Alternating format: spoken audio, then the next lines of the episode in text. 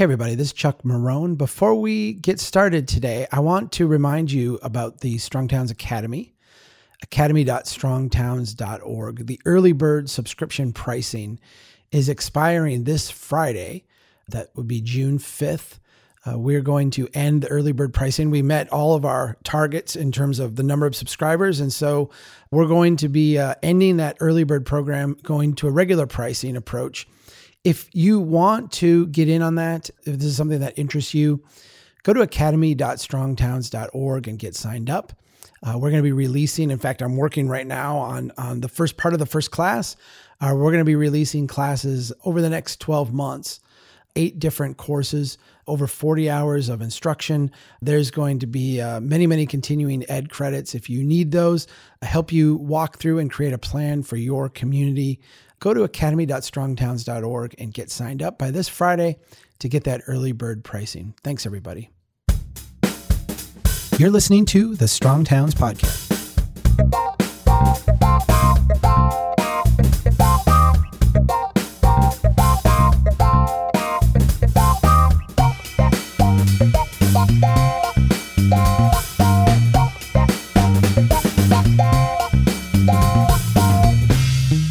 Everybody, this is Chuck Marohn. Welcome back to the Strong Towns podcast. There's a strip mall out on the edge of the neighboring city. I live in Brainerd, Minnesota, and Baxter, Minnesota is right next door. They're essentially the traditional city and the suburb. Baxter is the suburb, Brainerd is the old railroad town, paper mill town traditional neighborhood. I live in Brainerd today. I grew up in Baxter, the Marohn homestead. My great great grandfather's uh, homestead is in Baxter. That's where my parents live today. That's where I grew up. When I was a kid, Baxter was a thousand people. Now it's over 9,000. So, you know, substantial amount of growth, still a very small place.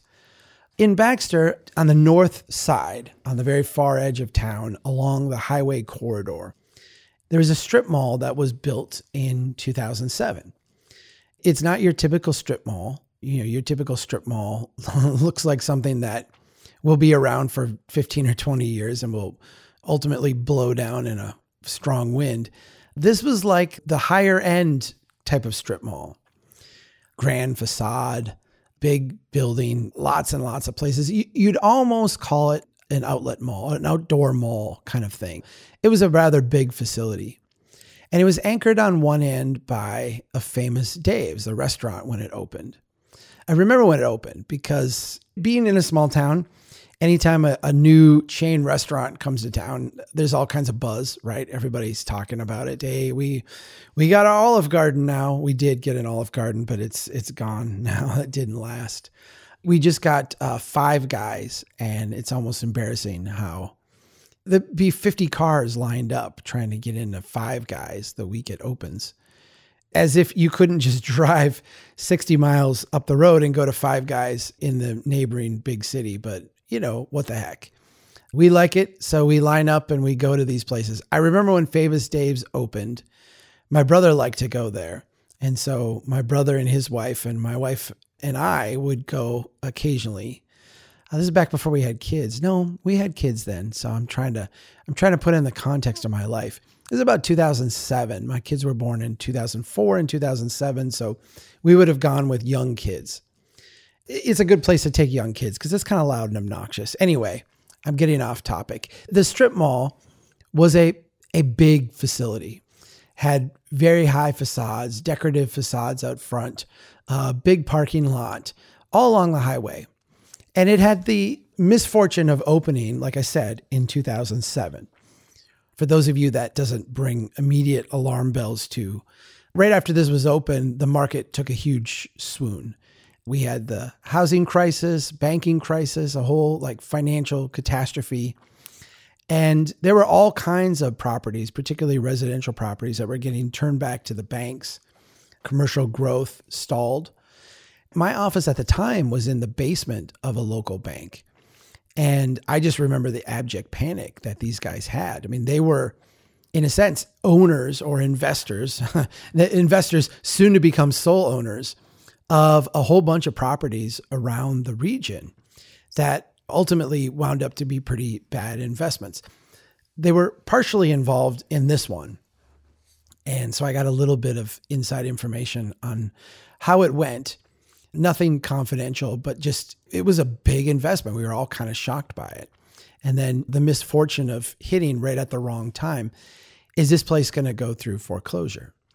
It didn't. And it didn't for a variety of reasons. I'm not going to, well, I could get into. I kind of talked about this a little bit a couple podcasts ago about the extend and pretend phenomena, all these different things that can keep these things kind of financially afloat for a while, particularly if you have a well heeled, well capitalized investor that can continue to make payments. I mean, really, if you can make the payments, they don't want to foreclose on you.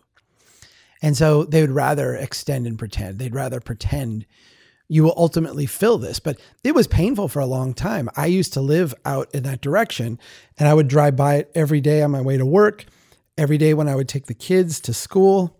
Anytime we were coming into town to go shopping or do anything, we would drive by this place. And year after year after year, you had one restaurant on the end, a little local shop that was kind of iconic there, a little seafood place it was, and then uh, a whole bunch of nothing and I mean nothing, like vacant, vacant, big sign out front with no uh, no tenants in it. It was painful. Over time, this thing started to fill in a little bit. It started to get a tent or two. The rumor that I had heard, and I'm going to call it a rumor, what I was told was that if you were willing to move there, they would give you one year, 18 months, uh, maybe even up to two years of free rent at the front end if you would sign a long term lease. So I think it was if you would sign a five year lease, they would give you a year free. If you'd sign a, a seven year lease, they'd give you 18 months. If you'd sign a 10 year lease, they would give you two years free. And, you know, this is all part of the extend and pretend. If you give them one year free on a five year lease, that's essentially a 20% discount. If you discounted the rent 20% and just made them pay from day one, you would have to value the property differently. The idea that you can keep the lease rates up, but give a teaser rate up front, it's the same amount of cash. It's just structured differently. And the bank can pretend that the rate, the non teaser rate, is the amount that is ultimately the market rate for the building, the amount that you would get. And so they can justify a higher valuation, they can extend your loan. There's all kinds of things that go along with that. These places sat empty despite that. I know one business that went in and I was kind of like suspect about it. I, I knew the people, they're very nice. I thought the business strategy just, you know, I didn't know their business plan or anything like that, but just the business that they were in seemed not very viable to me. And in fact, around the 11 month mark, so shortly before they were going to have to start paying rent, which I, I, think would be pretty substantial on the place, it closed down. The business did. And so it's been a series of those little things that would open up. I think people with some dreams of being along the highway and all the value that would come from that. Um, and then it would go away, and that would be it. So the strip mall has sat there and sat there and sat there. About three or four years ago, it started to fill up. At that point, year six or seven of an economic recovery. I use air quotes around recovery. You know, we're, we're in year seven of an economic recovery. Donald Trump had just been elected president. There's a sense that, you know, this is going to be good for business. We're going to smooth out regulations, lower taxes, and, you know, things will start to boom. And so you did see that. We saw businesses open up there. We saw places start to fill in. There's a like a gym now. We go to the YMCA. It's like a competitor to the YMCA, but it's not one of the the national chains I've got. We've got like a Planet Fitness here that went into a abandoned place in the mall. It's it's not that, it's something else, but they they do a similar kind of deal. They got classes and that kind of thing that's been the one that has stayed. There's there's a few other ones in there. The place now is about half occupied. And so there's probably 10 storefronts that are not occupied and, you know, maybe 10 or 12 in, in that range somewhere that are. And the ones that are there seem to be relatively stable. I don't know. We'll see. I, I, don't go out there as much anymore. So I'm getting snapshots as opposed to day after day after day kind of updates. Here's the fascinating thing though. I went out in this part of town a few months ago. Like I said, I, I don't generally go out here. I, I don't have much reason to go out there anymore. Um, but I found myself going up. I think I was going to visit my in laws or something like that. But just north of this strip mall, guess what they're building? They're building another strip mall. uh, there's another strip mall going in. I looked at it, and the first thing that came to my mind is this is insane. Like this is this is absolutely crazy. Why, when we literally have the same thing here that's been sitting underutilized for well over a decade now, you know, going on 13 years of underutilization of this place. Who in their right mind would build another one right next door? It's like, I see this failing. You know, it'd be really great. Let's do the same exact thing right here. Who in the world would do this? And then I recognized exactly what was going on, and it made perfect sense to me.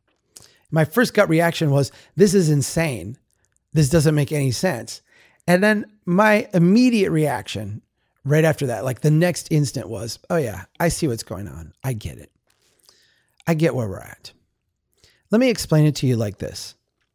Let's say there are three businesses out there, three people who have business plans. They are looking for an investor.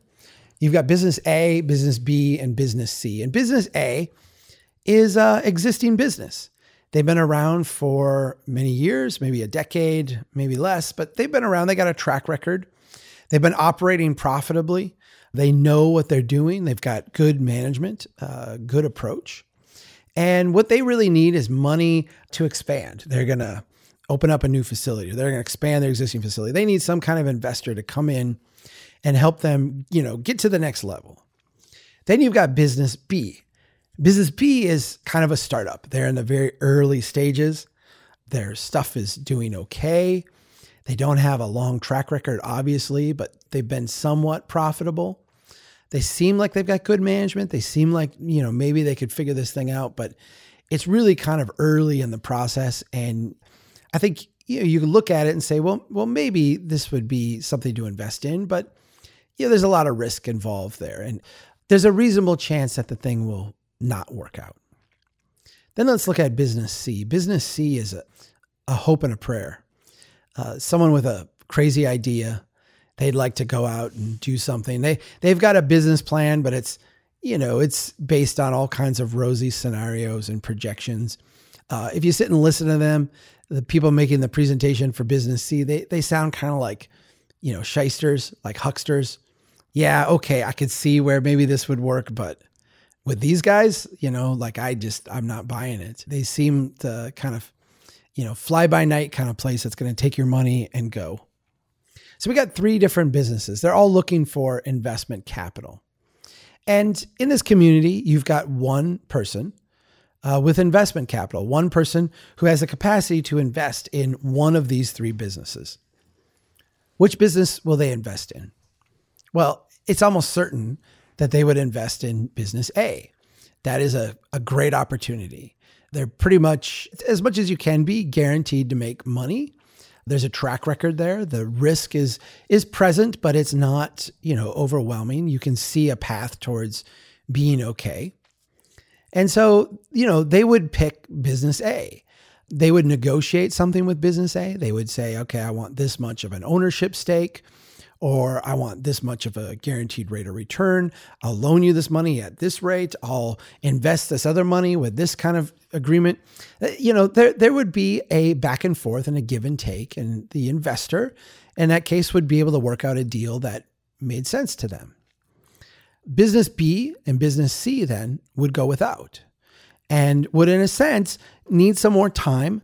Business B would, you know, have to continue to improve, continue to prove themselves worthy of investment. And business C, I don't know. I mean, maybe they get off the ground, maybe they don't. Probably not. And they go away and they just, you know, don't get funded. We we lose out on whatever potential growth could happen out of that. We lose out on whatever jobs could come of it, but we also don't have a bad investment, you know, something that goes bad and and wrecks someone's savings or investment portfolio or what have you. All right, let's say that instead of one investor now, we have two investors. How do the dynamics change when there's two investors wanting to invest in these three businesses? Well, the very first thing that would happen is that both are going to try to invest in business A. Business A like makes the most sense. That's the one you want to put your money in. And so what happens now, business A does not have one person offering them capital. They now have two people. And so right away, the power in this dynamic shifts more towards business A. They're able to look at these two different suitors, uh, figure out which one is going to offer them the best deal, which one is going to give them the most favorable terms, demand the least in return for their investment. And they're going to be able to pick amongst those two because they are, in a sense, like the prettiest girl at the show, right? To use the old saying, the, the nicest shirt in the closet. Everybody wants this one. And so they're going to be able to have much better terms. Business B, though, now is going to get the second investor. The second investor is going to say, I, I missed out on A. I'm going to go and give my money to business B. And business B, which was marginal, maybe will work out, maybe not. Um, business B is now going to get an investment opportunity. So, in a sense, creating two investors or having two investors instead of one means that two of these businesses will get funded and the terms on the first one will be more favorable. Now let's pretend instead of one investor, instead of two investors, there's five investors, or 10 investors, or 50 investors. What happens then? Well, at that point, you have a whole bunch of sharks fighting over business A. Business A is incredible amount of demand. Everybody wants to work with them because they've got, you know, the best thing going. And so if you're business A, you're going to get a ridiculously good deal. You're going to have all kinds of people who are looking for a return who are going to want to work with you. You're going to be able to have very low interest rates. You've got to pay. You're going to have uh, not have to give up much of your equity stake. And so you're going to be able to get, because of the amount of players in this, a, really good deal. As an investor, whoever winds up with that deal is likely going to be the person who most overestimates the returns and most underestimates the risk. And so that is going to translate to having the investor who winds up with A actually having a bad investment, actually having an investment that almost certainly is not going to work out as has been planned. And who who knows who ultimately that is? Maybe it's a pension fund that needs a high rate of return. Maybe it's someone who is uh, nearing retirement, who you know is desperate to get a few more percentage points of return annually, so that they can you know meet their retirement goals. Whoever it is is going to have a lot of incentive to think optimistically about the upside of this business, and to deeply, deeply discount uh, the potential risks of business A. Well, what does that do to business B? Business B is also going to have many, many suitors all kinds of people flocking around wanting to give them money, all kinds of people who need a return on their investment who are saying, Well, I missed out on A. Now I need to get into B. B is the one that's left for me. That's where I want to be. And B is also going to wind up with a good, very good deal on their money. Uh, they're going to be able to get really good terms because of all the people competing to invest in them. And the person who ultimately winds up being the investor in business B is going to have a rotten deal. They are going to have, in a sense, overpaid for lower returns than what they're estimating, almost certainly, and a lower percentage of, of ownership and equity than they otherwise would have gotten. Now let's look at business C. This is a business that should never have been funded. It's a business that has no real reason to exist. It, these people have thrown something together they really shouldn't get funded. It is what, in like a classic economic sense, would be called a malinvestment, one that is not going to work out. Yet, what happens with business C? Now, business C has all kinds of people fighting over it. It has all kinds of places that want to invest money in it. It has all kinds of, of people and businesses and pension funds and, and what have you that need to get a rate of return. And they're willing to take the risk with business C because they really desperately need that return. They need some type of return on their capital. Otherwise, they're not going to be able to meet their objectives. They're not going to be able to meet their pension fund requirements. They're not going to be able to meet their angel investor requirements. They're not going to be able to meet uh, their retirement goals. Uh, they're not going to be able to pay their own debts and their own obligations and their own things that they promised to do. So they need this return. So all of a sudden, business C is getting offers for equity, offers for loans that are better than what business A was getting when there was only one investor. This is how you get a strip mall, a new strip mall next to the failing strip mall. This is how you get that. And what we have done today, under the guise of our economic system, is to respond to all calamity by pumping more money into the system. In my book, I talk a little bit about the origins of this thinking. Uh, my book, Strong Towns, a, a bottom up revolution to rebuild American prosperity. In chapter five, I try to make the case for the Keynesian response. I start out by talking about housing prices going down in the Great Depression and how people were getting kicked out of their houses even when they could make the payments merely because the value of their home had dropped. They couldn't refinance. They weren't allowed to extend and pretend. And so the federal government stepped in with what would be kind of a classic Keynesian kind of stimulus. Let's let's fill the void that is left by people saving and people cutting back during a downturn. Let's fill that void so we don't get in a deflationary spiral. Uh, they were already in a deflationary spiral, but let's try to get out of it. Let's try to lessen it. And so we help people stay in their house. We help people get better terms for their mortgage. We help people extend their loan terms longer, have lower down payments, uh, have lower interest rates. All these things allow people to stay in their homes. This is fantastic.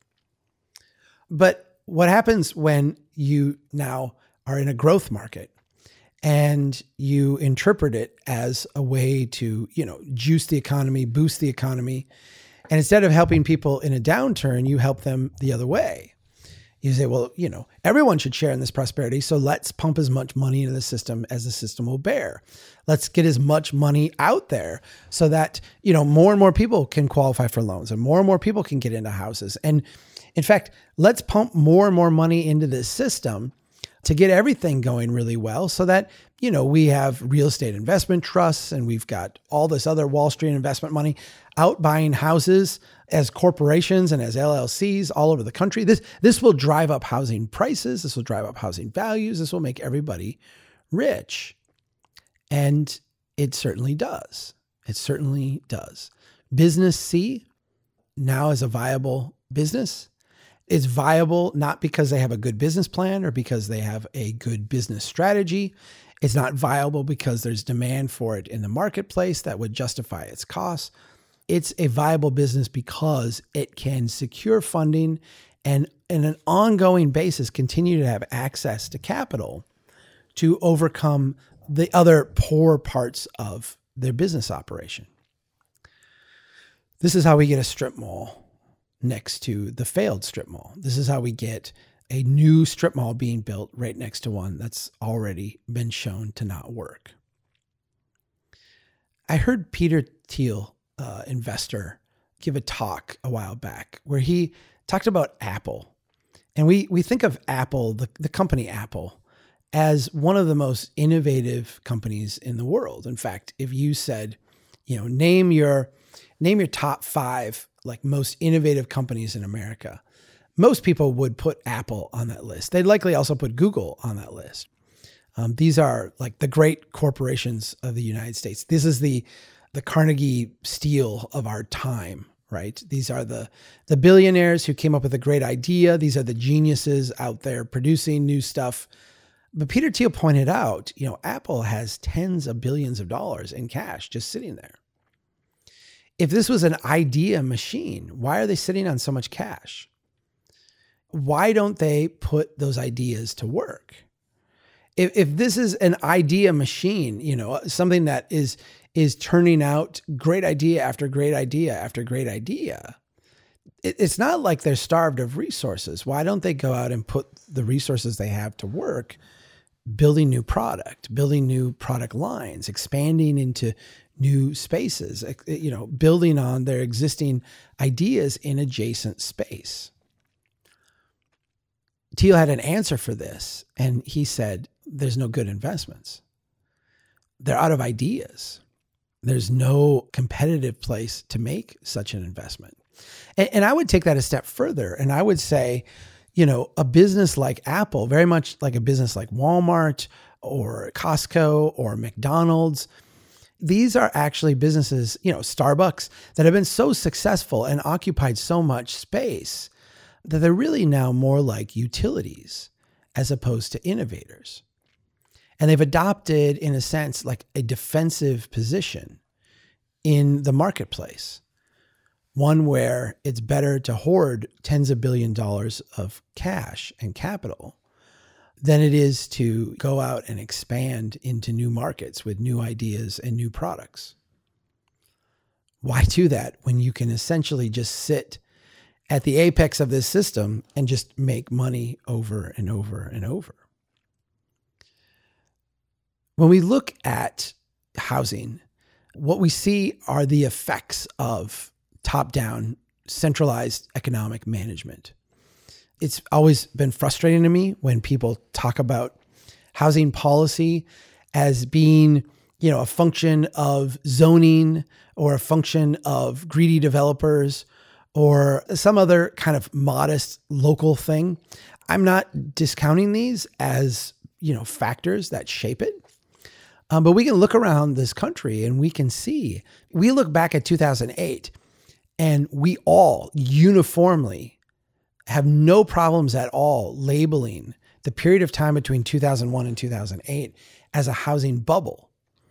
A period of time following the dot com crash, following 9 11, following wars in Afghanistan and Iraq, when our macroeconomic policy was to lower interest rates as far as we can and pump as much money into the economy as we could to stimulate growth, to stimulate job creation, to stimulate investment. And all the investors went out and they chased things like real estate. And we could saw the prices of real estate go up and up and up. We saw strippers in uh, Las Vegas, famously in the book The Big Short, becoming multi condo unit owners. We saw people in you know Florida subdivisions who had no capacity to own one home, owning a dozen homes or more and flipping them and making all kinds of money off this this we looked at as like excess, but the excess actually came from something we did financially. It came from having excessive amounts of capital in the system. Dumb money. Business C got funded fully everywhere all the time. In fact, there were people fighting to give Business C money. And so this investment that never should have happened because there was so much money out there became a continent wide malinvestment in housing.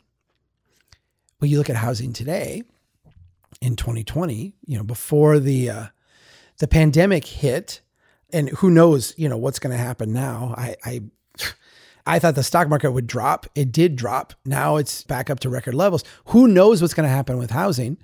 But the reality is, is we can look back and we can say 2008 was a peak of a housing bubble. And we can look at 2020 on a nationwide basis and housing prices are higher the Case Shiller index is higher. And I don't mean higher and like, you know, because of inflation. I mean, we have reinflated the housing bubble. The price to income ratio is higher than it was back in 2008. We have blown a bigger housing bubble than we had back then. Add to that the fact that we have a commercial real estate bubble.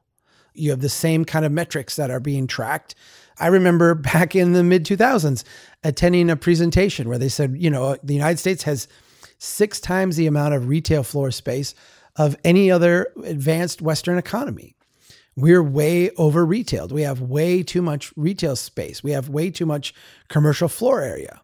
What have we done in the decade and a half since? We've quadrupled the amount of retail floor space we have. We just continue to build more and more and more and more. Why? Not because it's a great investment, because there's a lot of investors fighting for any type of return. That strip mall next to the failed strip mall is a bad investment.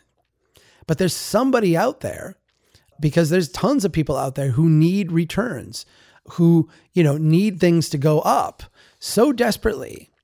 And they have cash, they've been given cash, they have access to capital. They need things to go up so desperately, they're willing to do the malinvestment of putting more money into a new strip mall next to the failed strip mall.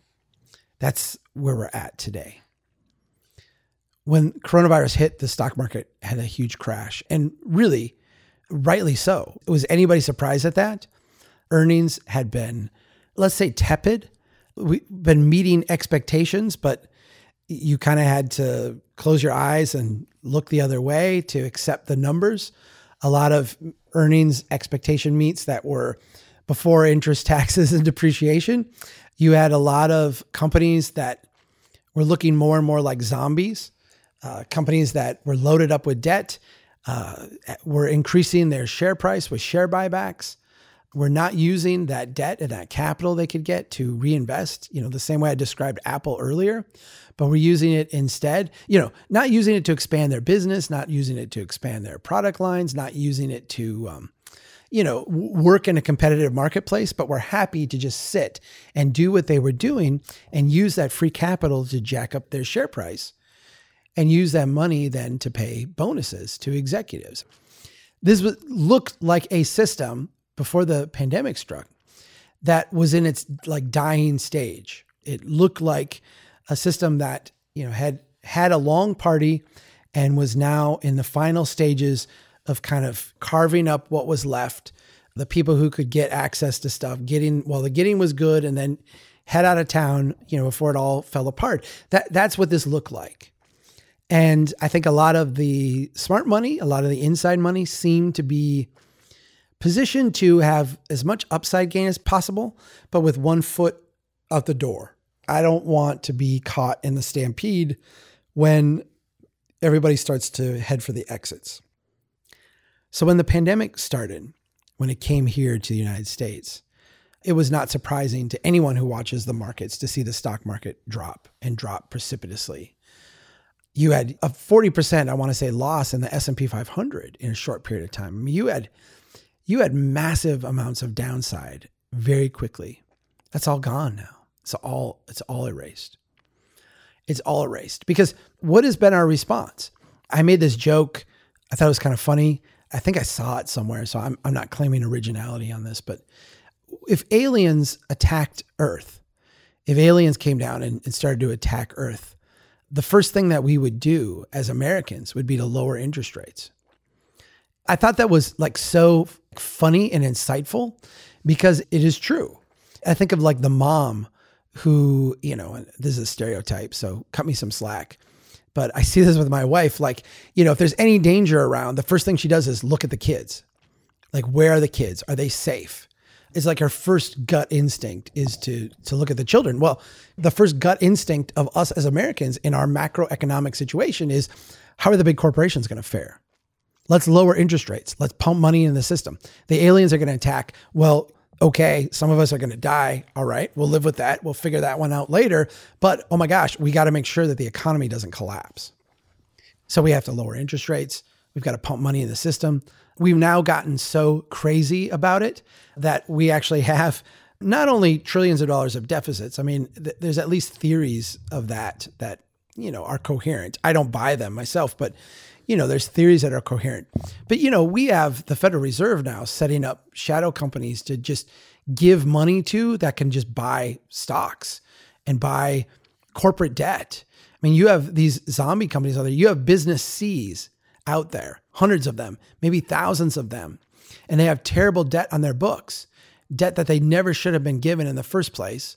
That in a you know a rational, not liquidity soaked economy, they never would have gotten. They've got this money that they now owe and they can't pay it back. instead of going through a bankruptcy, instead of liquidating, instead of giving the assets of business C over to someone competent to actually run a decent company and come up with new ideas and new innovations and actually serve people in a marketplace, what we're doing is we're going and we're taking all that debt and we're saying, here, we'll roll it over for you. We'll give you debt at lower interest rates. We'll extend it out so you can stay in business. We're going to keep you around a little bit longer. This was going on before the pandemic. Now it's going on in like atomic fashion at levels that are mind numbing, just mind numbing. And so when I see the new strip mall, I just laugh. I know exactly what's going on. We are awash in the United States with dumb money, with just crazy money with levels of cash that are just ludicrous. And this may sound nutty to you because you may be sitting there going, my gosh, I don't have any money, and my city doesn't have any money, and nobody in my neighborhood has any money. We all seem broke. We all seem strung out. Yeah, of course. Like that's that's a side effect of this. Every reasonable thing, every rational use of money gets crowded out oh, you, you, know, we can't afford employees. Well, you know what we can do? We can go borrow a bunch of money and put in a bunch of robots to uh, flip our hamburgers. Uh, you know, we're having trouble uh, keeping staff. Oh, no, we're not going to pay them more. Uh, we can just take and replace that labor uh, with kiosks and with other things. All of a sudden, like everything in the system is crowded out and overwhelmed by all this excess liquidity, all this free capital. That's the system we have. And it's based on a theory that when things go bad, the more money you pump in, the better things will run. I think this is a bad theory. Many of you will email me and will text me and message me and say, Chuck, you've got it backwards. Uh, you don't know what you're talking about. Fine. Okay. You can have that thought. I, I don't care. I see the strip mall going up. And the only rational explanation for that is that someone, someone is either an absolute idiot and has a ton of money to just throw away on a pipe dream. Or someone is really smart and knows that they can get paid to do a transaction that has no value, has no demand in the marketplace, but that they won't be left holding that bag. Which one do you find more credible? You hear a lot of talk today about deflation and the fear of avoiding deflation because deflation devastates economies. And let me give you one way that deflation is devastating. But let me put it through the federal lens. If you're the federal government and you know the economy experiences a 10% increase in size. Let's say everybody's wages goes up 10% and we experience inflation. And you're like, "Oh my gosh, 10% inflation. This is a high level of inflation." But everyone pays taxes on that 10%. So if your tax rate is 30%, you're going to pay, you know, uh, extra 30% on that 10% raise. You're going to, you're basically, you're going to be paying more money in than you otherwise would.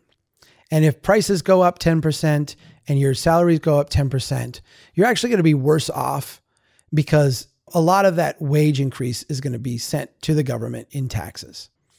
Let's say now that we experience deflation your salary drops by 10%. You don't have to email me. I know salaries are sticky. I know all that stuff. But let's say, you know, over time your salary were to drop by 10%. And let's say that prices also drop by 10%. So we experienced across the board 10% deflation. Well, you're actually sending less money now to the government. You're actually paying less in taxes because you have less income. You're paying less taxes. But your purchasing power now is better, is improved. Because while, you know, your salary dropped by 10%, so did the cost of everything. And you're sending less money to the government. So you actually have more money proportionately to spend. Inflation is a good economic policy if you are a government. Deflation is a devastating economic policy if you are a government. So, with that framing, let's look at inflation and deflation oftentimes, and, and I remember when Ben Bernanke became head of the Federal Reserve, he was supposedly an expert. I said supposedly like a smart aleck. He is an expert in the 1930s. My supposedly was more in line with I don't know what value that gives you, but he was touted as someone who has a, a deep understanding of what was done incorrectly in the 1930s that caused the depression to linger. There is a train of thought. Again, this is a valid train of thought. Unlike physics, you can't really run economic experiments where you say, you know, if, if we do A, then B will happen. You know, if we if we uh, have a theory, so if we look at the light coming by this planet, we should be able to measure the deflection. No, in, in economics, these are complex adaptive systems. There's no predictive capacity in that same way as like with physics. But Ben Bernanke was an expert in what happened in the Great Depression and the idea, the kind of foundational idea of, of a train of thought that says if we had been more aggressive in acting during the Great Depression, the Depression would not have lasted as long as it did. In fact, this line of thinking will look at and say, you know, it was World War II that brought us out of the Depression. It was all the stimulus spending of World War II that got us out, got us back to full employment, got the economy moving again. And, and look, it just carried into the 50s and 60s and was this great economic renaissance, all because we finally got aggressive with government spending. yeah. I've always found that narrative to be lacking in one specific way. And that is that I get it if the 1930s happened in a bubble. If humans came into existence in 1929, the stock market crashed, you have this huge fallout, and then bam, we're in the 1930s. I think you could make the case that the economy needed a spark. Let's pour some money into it. Let's get people to work. Let's get them building dams and roads and parks and zoos and all this stuff and, and let's get things going. But humans did not come into existence in 1929. Uh, they were around for thousands and thousands of years. And it's difficult to look at the 1930s and the Great Depression without looking at the 1920s. I described earlier business C being flooded with capital, having so much money uh, thrown at them that all this malinvestment happens. Basically, that was the 1920s. A period of such rampant speculation that stocks, you know, using leverage, using borrowed money, had their valuations just through the roof. Companies that had no reason to exist were not doing well at all, you know, should not have been around, were all of a sudden fully funded. Ideas that were very speculative and should not have gotten money, certainly not at low, low rates, were all of a sudden flooded with capital and given all kinds of money.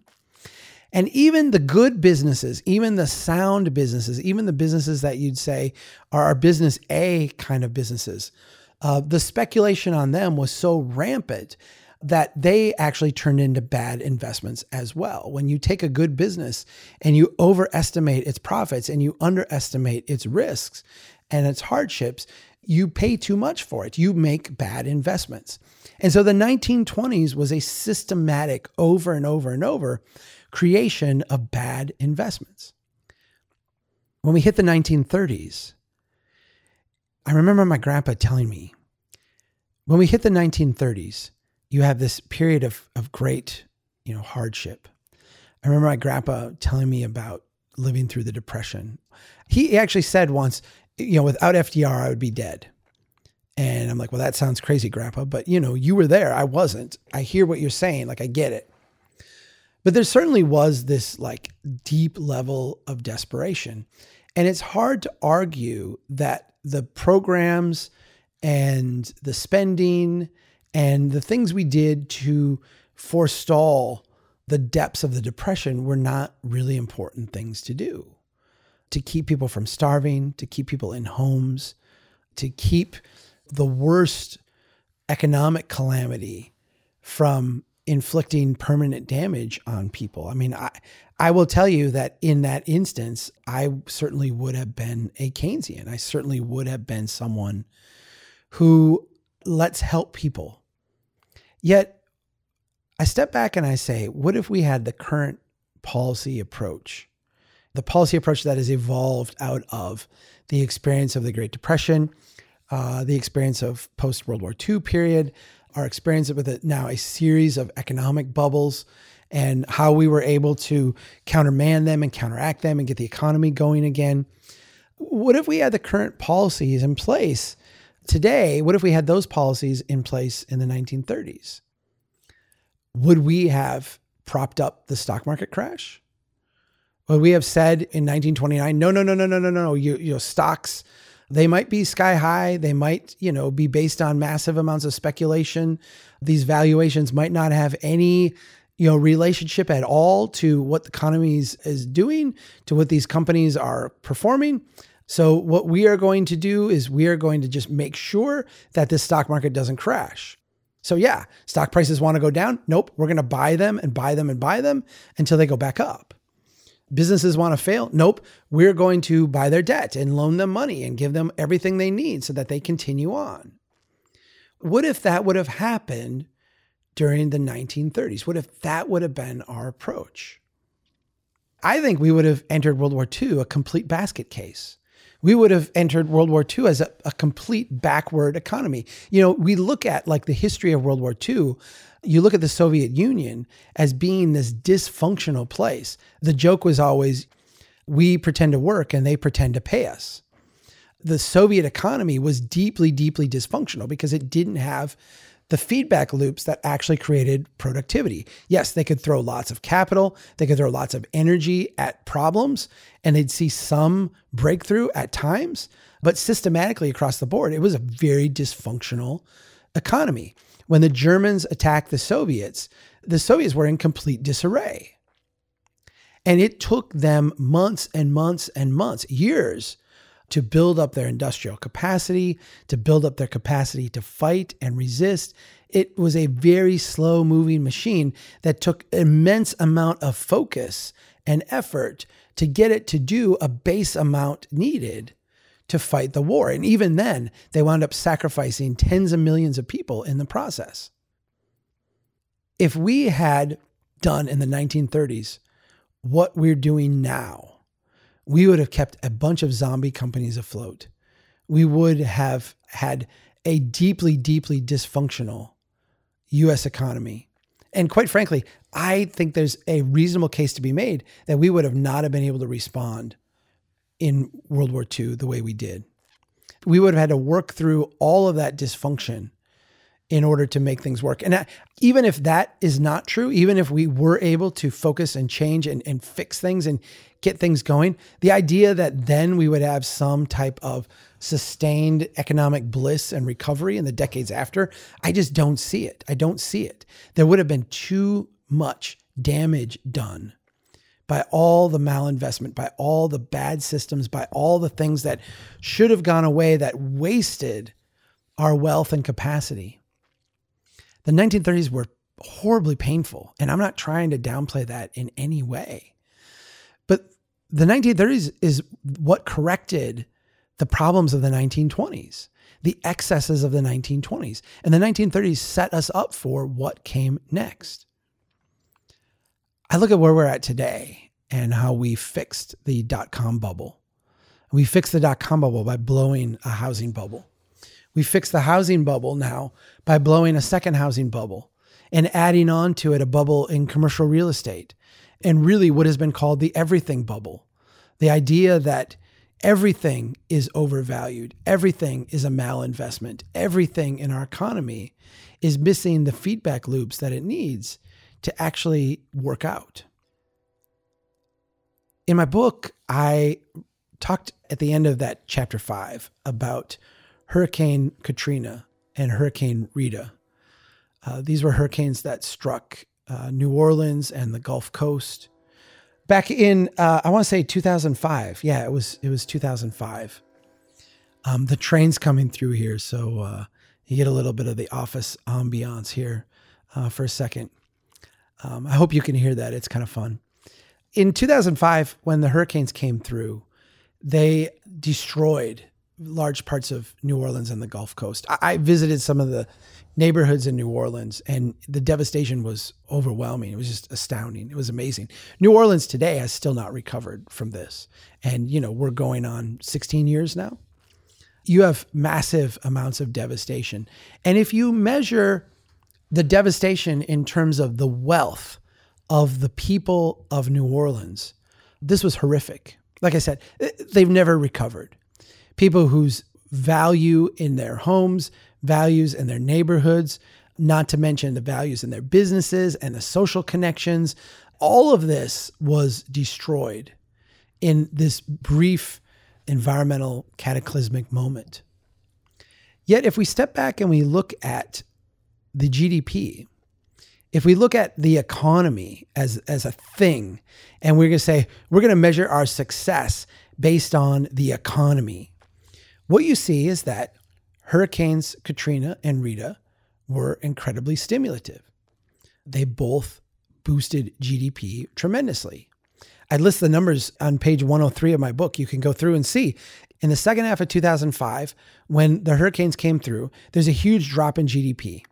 And that's because oil wells were shut off and shipping didn't happen and consumption didn't happen and all these things went bad. But then in quarter after quarter after quarter after quarter, for years after, Hurricane Katrina had a massive stimulus effect. Billions and billions of dollars of economic growth happened as a result of those hurricanes. People out rebuilding, people out cleaning up, all this stuff directly attributable to those hurricanes. This is the dichotomy. And, and this is where I want you to get. Because when you look at that strip mall that's going up in your place and you're like, this doesn't make any sense, I want you to recognize what is happening, what is going on. There is a disconnect. There is a massive disconnect between what is good for the macro economy, the way it is measured today, and what is good for a local community. There's a massive disconnect between what is good for the long term health, success, and prosperity of your neighborhood and what is good for federal GDP growth, for stock market, for interest rates, for the bond market. There is a massive, massive disconnect. When you have the stock market going up uh, by record amounts and you have unemployment going up by record amounts, you know that there is a massive disconnect between reality as we all live it and experience it and this veneer of uh, financial craziness that we have created and wrapped ourselves within. When people say 50% of the homes in this community are unaffordable, no one can afford to buy a house, Everyone who buys a house has got to stretch. Those are systems that you can say, well, okay, let's create exclusionary zoning or inclusionary zoning. Let's um, have rent control. Let's do, let's do, let's do. You're fighting against a macro system that is not responding to any real pressing, urgent local needs. We have created decades and decades of malinvestment of bad investments, things that should not exist. That second strip mall should not exist. You know why? Because that first strip mall should never have existed. And the complicating thing that we have to work out right now at the local level is unwinding all of these bad investments. The debate right now is really one over do we prop up or do we unwind? And if you go to the federal level, it's all about propping up. That's all it is. That is the entire conversation is about propping up the current system, not about unwinding bad investments. If you talk to hardcore libertarians, they're going to say, pull the plug, let the whole thing unwind, let it all go bad. I'm telling you, that would end not in anarchy, that would end in despotism. That would end in some catastrophic place that none of us want to go we're not going to get leadership on this. I don't think. I don't I don't see how we get leadership on this from the federal level. All the incentives are wrong. I don't know how we get leadership on this from the state level. All the incentives seem wrong there too. To me, this is something that we're going to have to start doing ourselves. We're going to have to start opting out of these systems. We're going to have to start putting things in place that favor the small business, the local entrepreneur, the place that you walk to as opposed to the place you drive to, the place that serves 20 people in a neighborhood as opposed to 2,000 people in a region. We're going to have to make that conscious choice ourselves. And that goes against, uh, in a sense, the culture we have built around consumption, the culture we have built around the current version of America. I just want you to see that strip mall for what it is. I want you to see it along with me. It's not what the people in Baxter think now is, oh, people love us. They're investing in us and they cheer it because they're like, wow, look at, we're getting all this investment now because people want to be in Baxter. They want to build in Baxter. They want to grow in Baxter. No, none of that is true. Don't delude yourself. The money's there and it's getting built because there's just money everywhere. Anything that has a pulse right now can get money if it's connected to the current system. If it's not connected to the current system, good luck. You're going to starve. But if it's connected to the current system, it will throw endless amounts of money at it. Recognize it for what it is it's a malinvestment, it is a sign of deep dysfunction. And if things work out a certain way, a certain way that is not a small probability kind of way, but actually is a very scary probability kind of way, it actually will be a warning of something cataclysmic financially coming down the pipe. We've got to start shoring up our places. We've got to start making strong towns. We have to consciously understand what's going on and opt out of these systems to the extent that we can. It's kind of scary. And I laugh when I see the strip mall, uh, but it's gallows humor in many ways because I, I know what I'm looking at is someone's wealth being destroyed, someone's savings being demolished, someone's claim on future work being destroyed. And I know where that leads us. It leads us to horrible, horrible places. I don't think we're going to rerun the Great Depression. We're going to run some different experiment. We're going to try something different. And and maybe I'm wrong maybe this will all turn out to be swimming. Maybe we'll, you know, uh, it will be just be delightful in the end. We'll print and spend and borrow our way out of this, and we'll get back to economic growth and we'll have all this stability and all be great. I tend to think that's not going to happen. I tend to think that, you know, the massive imbalances we see today between rich and poor, between those who can take care of themselves and those who have been made you know, fragile by the current system between the essential workers and those who can live with a level of comfort, not having to really worry about where their food comes from. This is a split to me that is untenable, that can't last. And so we're not going to rerun the 1930s. We're going to do something different. And I'm worried about that. I have concerns about that. Let's start taking steps to opt out.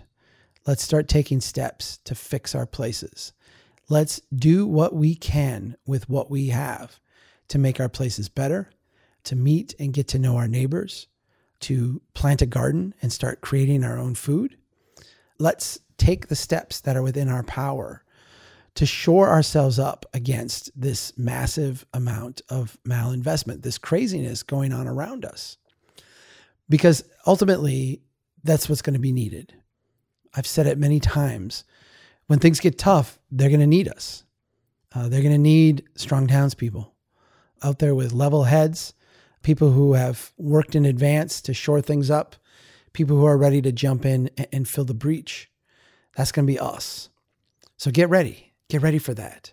I feel like that's coming, and it's hard to uh, it's hard to drive up the highway and see uh, the new strip mall going in and not think that uh, you know this is the uh, this is the signal that uh, we're nearing peak craziness. I thought this in 2008. I thought the first crazy strip mall was a sign of peak craziness. We're reaching another peak now. Uh, will this be the last one, or will we uh, buy ourselves another decade of good times? I don't know. I don't know, but I'm not risking it. Real quick at the end here, just a garden update. I got the garden in at my parents' place next to their garden. Um, I got a fence up around it now, so the deer and the bunnies can't uh, ruin my crops, at least not very easily. Um, we've got corn and potatoes already coming up, which in Minnesota, it's not even June yet. I'm happy with that. That's great. Should have some beans coming up by uh, early June, and uh, things are looking really good. If you have an opportunity, get out and plant your own, even if it's a little container garden in your yard. Learn how to plant. It's a good way to uh, experiment. It's a good way to build your own knowledge base. It's a good way to build resiliency. And when you're done, have your neighbors over and have a great meal and start building community too. Take care, everybody. Keep doing what you can to build strong towns.